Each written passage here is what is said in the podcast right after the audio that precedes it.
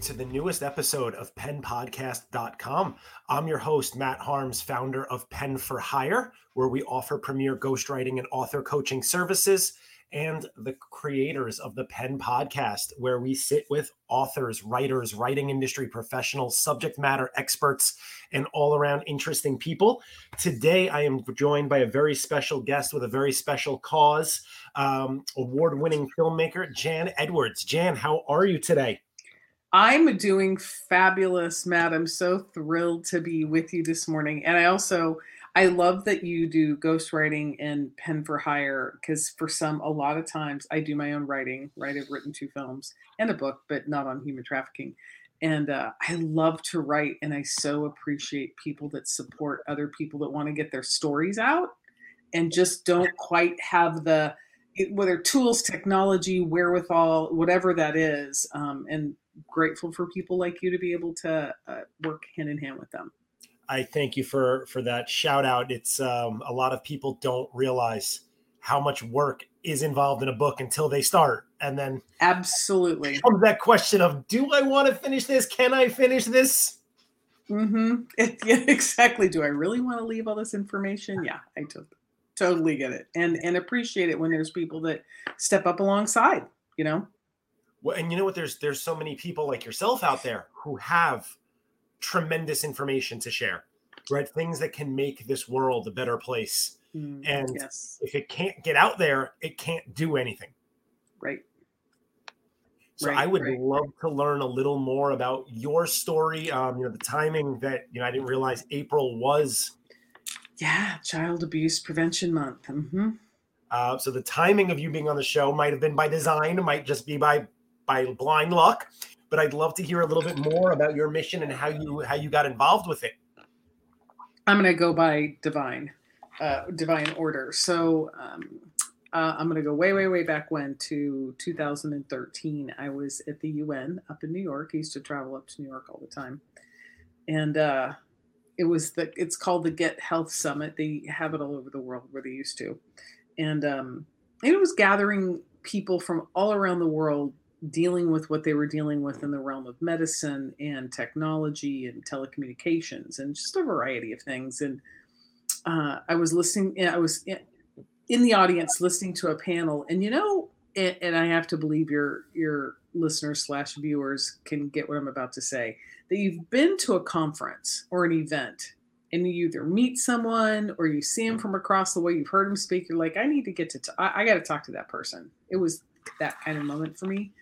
I met a gentleman by the name of Dr. Mahari. He's a neurologist out of um, Kentucky, and he has a 501c3 called People to People, where he gathers the diaspora, meaning the people that no longer live in a country, uh, of Ethiopia to assist the orphans. And we, you know, met, exchanged information, chit chatted a couple of times, and you know, emailed him to try and connect. And he's like, hey, look, I'm going to Ethiopia. We, I can't really talk to you until I come back. That okay? I'm like, sure, great. Have a good time. Send pictures, right? And uh, he sends me an email right back. He goes, do you want to go? Well, it's not every day you get invited to go to Ethiopia. So I, you know, did the math and I went. And it was there that I learned about human trafficking. And it was one of those moment in time that I'll never forget. I'm looking out the window and of our little white van. And I'm in Addis Ababa, which is the capital of Ethiopia. They have two stoplights, so you can imagine what the traffic's like.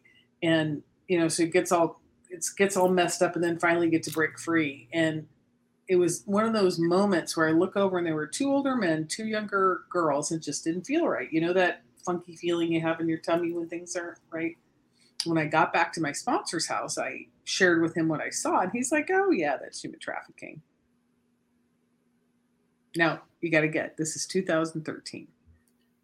Maxwell hadn't happened, Epstein hadn't happened, Nygard hadn't happened, R. Kelly hadn't happened, right? No one was talking about human trafficking in the main main space, right?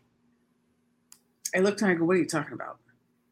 He goes, Jan, we have 4.5 million orphans in Ethiopia. We're the number one source of human trafficking in the Middle East. And I'm I'm staring at him where some of your listeners might be kind of in the same space right now. And I, I remember looking at him, I go, hang on a second. I go, are you telling me people are selling people?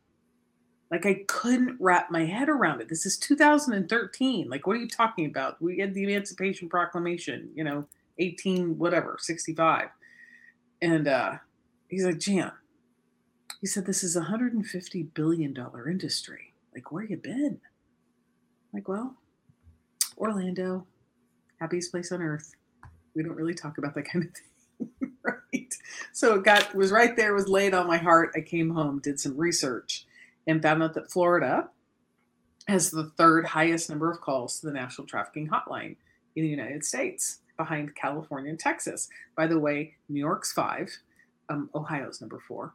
Wow. And yeah, and I was like, I, it just it knocked me back. I'm like, okay, Ethiopia, I'm coming for you, but I got to fix my own backyard first. So I went on a quest. My background's in telecommunications. I worked for a Fortune 100 telecom company a long time ago. And so we did research before we did anything. So I'm trained, right? It's what I did. So I went out and I talked to law enforcement. I talked to undercover law enforcement, talked to survivors. And all I, I asked them all the same question What's missing? The presence of which would make a difference. And they all said awareness. No one knows this is happening. Well, my background's in marketing and advertising. That was something I could do. So I'm like, okay, great. So I'll create, you know, awareness campaign. And the more I started talking to people, the more I started understanding and learning that these predators were targeting our children. At the time, the average age of recruitment and grooming was 11 to 14. And I'm like, okay, okay. Clearly, I need to talk to parents, right? If they're talking, if they're targeting our kids, I'll educate our parents. Well, at the time, and still to this challenging, the parents are just like, no, no, no, not my kid. Uh, it's okay for you to believe that, and it's not the truth. Um, and and the parents were super resistant. I'm like, okay, fine. Now people think I'm from New York, by the way, Matt, and I'm not. Um, so I have a little bit the chutzpah that as people are known for up in New York. And I'm like, fine. Well, if you're not going to talk to your kids, I will. So we created a curriculum to go into schools, and we've educated over 18,000 young people and their families in the past five years, face to face, right, eyeball to eyeball, about this topic because we're committed to educating our kids for them to understand what human trafficking is, what online enticement and grooming is, to empower them to once you know something, you can actually take an action and do something about it so we can prevent it together. That's where our mantra is educate, empower, and prevent. So we go into schools and we show them our award winning film called Trapped in the Trade, which does the heavy lifting for most of the conversation. And it covers that, you know, that children are recruited intentionally and sometimes they're recruited by other children. So it tells a story of intentional grooming and recruitment of children by children, which leaves the door wide open to have an amazing conversation afterwards. I'm a huge fan of the Socratic method of education. And so I ask great questions. I'm like, okay, what would you do in that situation? How would you interact? How would you get her out? How would you not get in that situation? Right? What would you do if you saw this was happening at school and you knew that something was off? How who would you talk to? So I really want them to do the thinking. I really want them to do the critical thinking about problem solving, in particular when their life's at stake. Thank you for listening to the penpodcast.com, produced by Pen for Hire. Social media isn't about simply posting links to your book multiple times on a day on every platform you can think of. It is a complex process that takes time and strategy, as well as content and purpose. Creating and managing social media campaigns can feel like a full time job, especially if you don't already love doing it. Don't wait until your book is done to think about how to tell the world about it. Visit our website at www.penforhirenyc.com to get your free consultation today. And now back to the interview. I love it. I, I, agree with you completely too on the method because nobody, uh, this is a conversation I have with clients writing a book is no one wants to be told anything. Mm-mm. No, no one wants to hear that you're right or that you know something. Yeah, obviously you do know something. That's why you're sharing it, but you need to get it across in a way that's relational and the person wants to receive the message. Yes. Yes. And and you know, and with kids, that I've been back out in front of young people really since the you know towards the fall of last year, but the past month and a half I've had the opportunity to be in front of about a, a uh, 2,000 kids. And the first thing I generally say to them is like, yeah, it's been, you know, a heck of a couple of years. And Matt, you can watch their shoulders drop. It's like, oh, thank God someone's going to talk to us about this. You know, because our kids have been, they've had the most impact of the past two years in any group of human beings and I'm going to give you some numbers that you you know our brain learns in two ways as you know it it, it holds facts and it likes stories. It's why we tell stories. So I'm going to give you some facts and I'm going to weave some some share some stories in between. So I'm going to give you three numbers 8 10 and 29 okay 8 it takes less than 8 days to groom and entice and recruit a child to send an inappropriate picture to a stranger on social media. Less than eight days. There was a little girl here in Apopka, Florida, that she was interacting with a 26 year old male out of Georgia. And she thought that was her boyfriend. You know, how he was talking with her, how he was treating her, what he provided her emotionally. He drove down from Georgia. She willingly got in his car. It's a very important piece. She willingly got in his car because she thought she was safe with him. She thought this guy loved her. That's her boyfriend. Luckily, they caught her before they crossed state lines, right? So there's a happy ending, so to speak, for that. Eight days on Instagram. Wow. Eight days. You know, and and I liken it to my example I like to use is, you know, Matt, let's say me and a bunch of my friends came up to the US Open. I have a question. Are you a professional tennis player? I am not. Okay, great. So if we all got center seats for the US Open, right? Serena Williams down on center court, and she goes, Matt, come on down to play. Who'd win? She would. Same thing in the online arena. You've got a 45 year old male and a 13 or 14 year old adult uh, child. Who's going to win that conversation? The adult, because they've put everything of their lives online. Everything we're doing a survey with uh, young people. We're working on another project, and so we're trying to again gather research. And I ask everybody this question. I'll ask you too, Matt. We'll play along. What's more important to you, safety or privacy? Ooh, that's a good question. So, uh, I, I am a big constitutionalist, and so I really can't answer that question because I, I do believe security is paramount, but I'm not necessarily willing to sacrifice too much privacy. There's yeah. gotta be well, there's gotta be a happy medium. Well, you know, what's funny is all of the young people that we've surveyed so far say safety. They're like, look, I've been out online for since I was 12. My whole life's online and so I until I actually build the bridge for them between privacy and safety, like you can just see it wash over them that it had never occurred to them that sharing everything about their life could actually potentially put them in danger. Yeah, like telling everyone you're going on vacation. My house is going to be empty for the next two weeks. We, yeah, exactly. Same kind of concept. So that's been very, very interesting. Second number 10. The average age has gone from 11 to 14 when I first started this down to 10 to 13. And why is that? It's been boggling my mind, by the way. So last week I was in front of a bunch of fifth graders.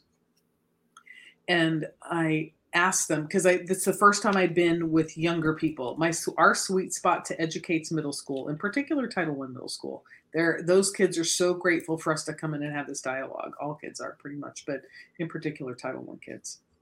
And so, you know, this is fifth grade. These are 10 year old kids. I remember when I was like, I just wanted to play and, you know, do all kinds of fun stuff. And I didn't have any of the electronics they have now, but I'm pretty clear my brain wasn't where theirs is. So I asked questions. I'm like, how many of you have a mobile device? They all had a phone. They'd all been given tablets two years ago, right? So they're in fifth grade. They've had access to the internet and a tablet since they were in third grade. I found out the kindergartners got iPads. So from K through three, they got iPads.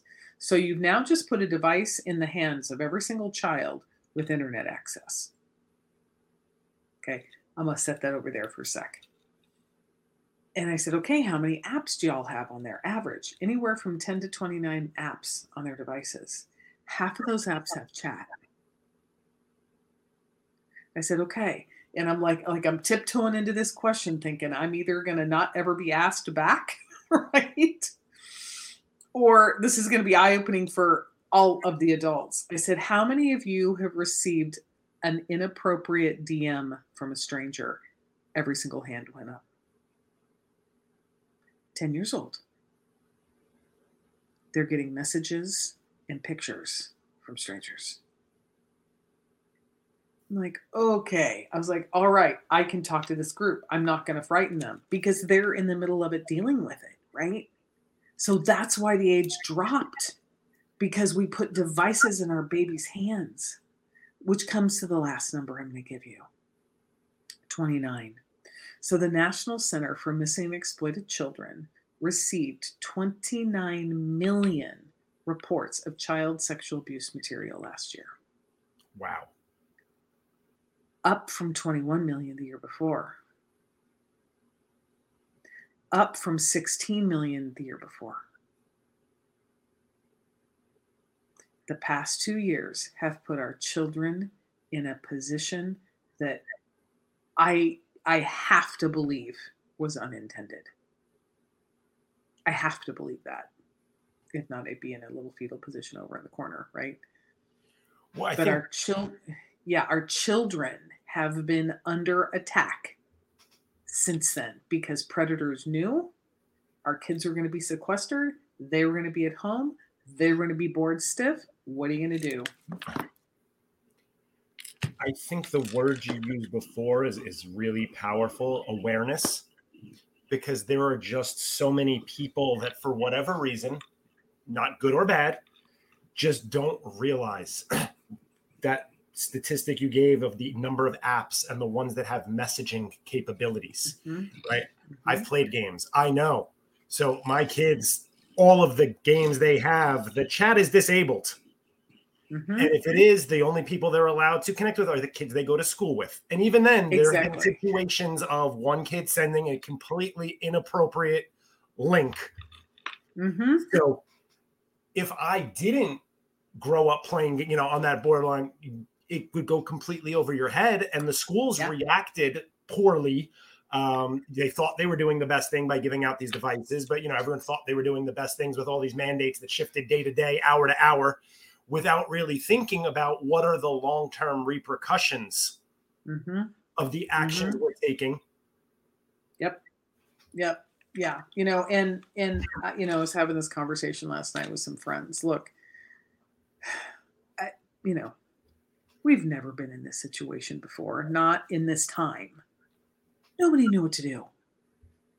Right. And, so there's no fault or blame. There's no, you know, but there is a monicum to point what you said. Just to pause for a minute and go, okay, do we have any studies on the impact of this on kids? Do we know? Do we have, just so we can get a sense of, and here's the deal prepare for it. There are little kids right now that are having a hard time speaking because they were born in this time. They were one or two years old, and everybody around them, their face was covered. Kids don't only learn by listening, they learn by watching our mouths. They can't speak because people's faces have been covered for so long. No one thought about that no speech therapist went, Hey, hang on a second. I think there's a, because I don't think we've ever studied it before. There was no need to study it, right? So there's long term consequences for choices that were made, good or bad, right or wrong. I'm not here to have a judge or judgment or opinion about them. And if there's now consequences we're going to have to deal with, this is one of them because the long term trauma of a child being abused it impacts them forever. I've been doing a lot of work with a fellow uh, warrior here in Florida. She's a survivor of child trafficking. And she gave a number the other day, and I have it written down here that just blew me away. And this is one of those long term impacts that we've got to start uh, addressing right now. Um, we spend $480 million annually on the treatment of chronic illnesses that have not been treated based on childhood trauma.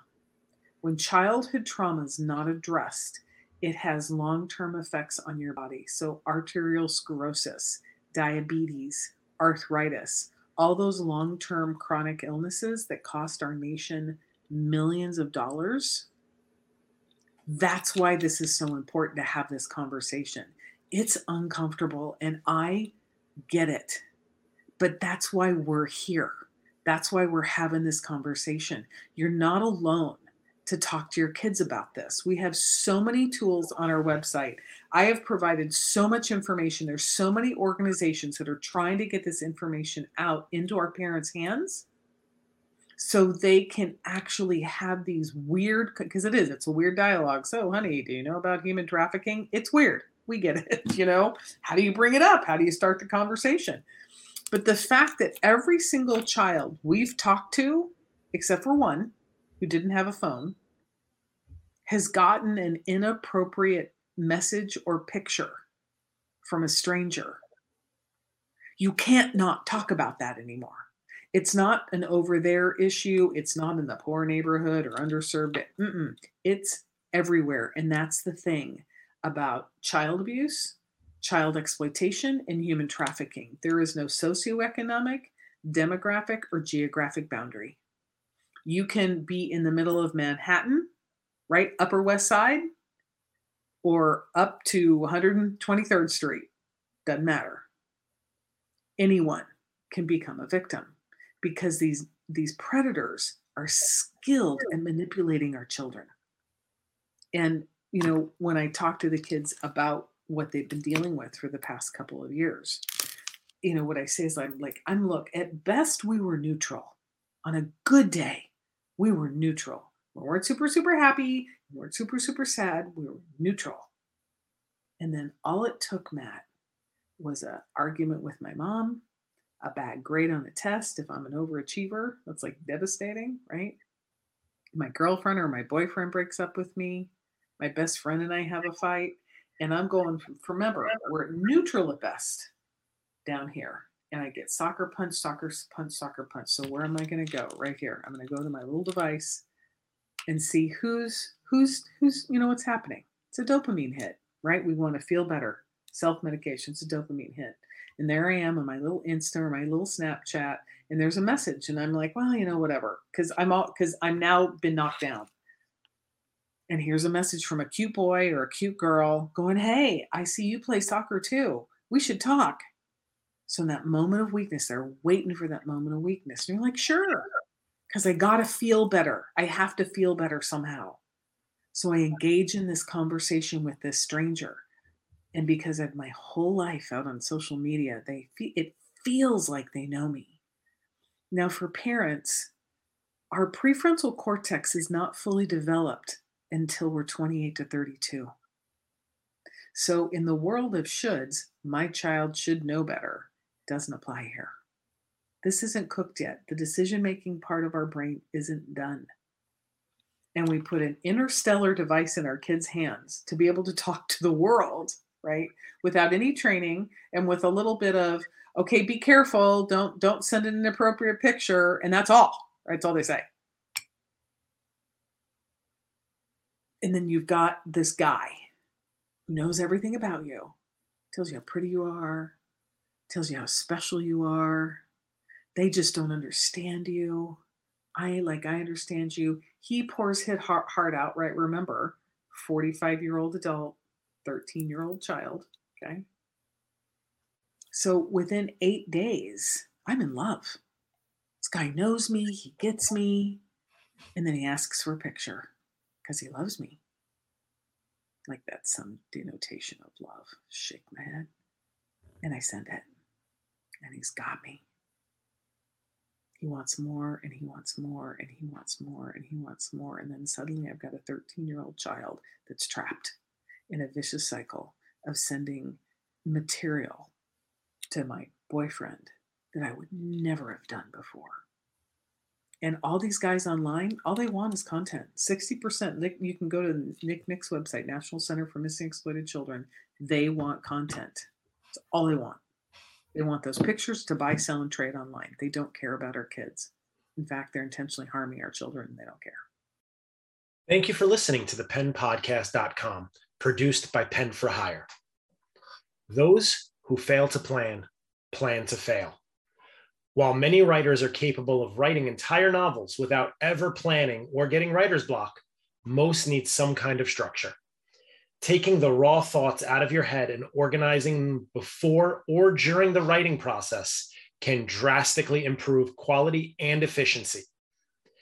Visit our website at www.penforhirenyc.com to get a free consultation on our author coaching services today. And now back to the interview. I don't know if this is another bout of divine intervention, but as we were talking, our chat was getting bombed by Naked HD saying they were waiting for 18 plus streams. That's never happened on one of my shows before. I don't even know. We had to block them, but like six, seven messages trying to get someone to click on it. Yep. And, you know, and luckily, this I will say the thing that I'm feeling better about is our te- the the teenagers like high schooly and to some extent our fifth graders. High schools, high schoolers, they're like, ah, I block delete, I block delete. And by the way, they're over having to block delete. They're over it, right?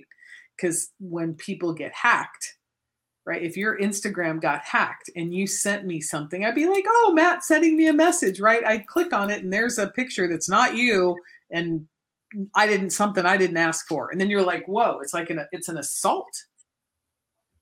You know, and we're adults. Imagine you're an 11, 12, 13 year old child and you get this picture and your brain is now impacted by it. Your body's secreting all kinds of hormones going, what the heck? What is this? and you're embarrassed, so you don't want to ask your parents. So you go talk to your friends who are not going to necessarily give you the best advice. Either it's like, oh, dude, let me see it, right?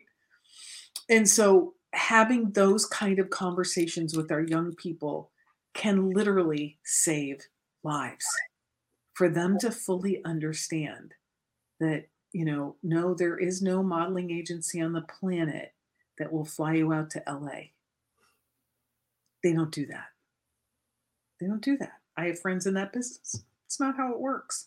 But our kids don't know that. They want likes, they want loves, they want shares, and they'll do anything for it because it's a dopamine hit to feel better.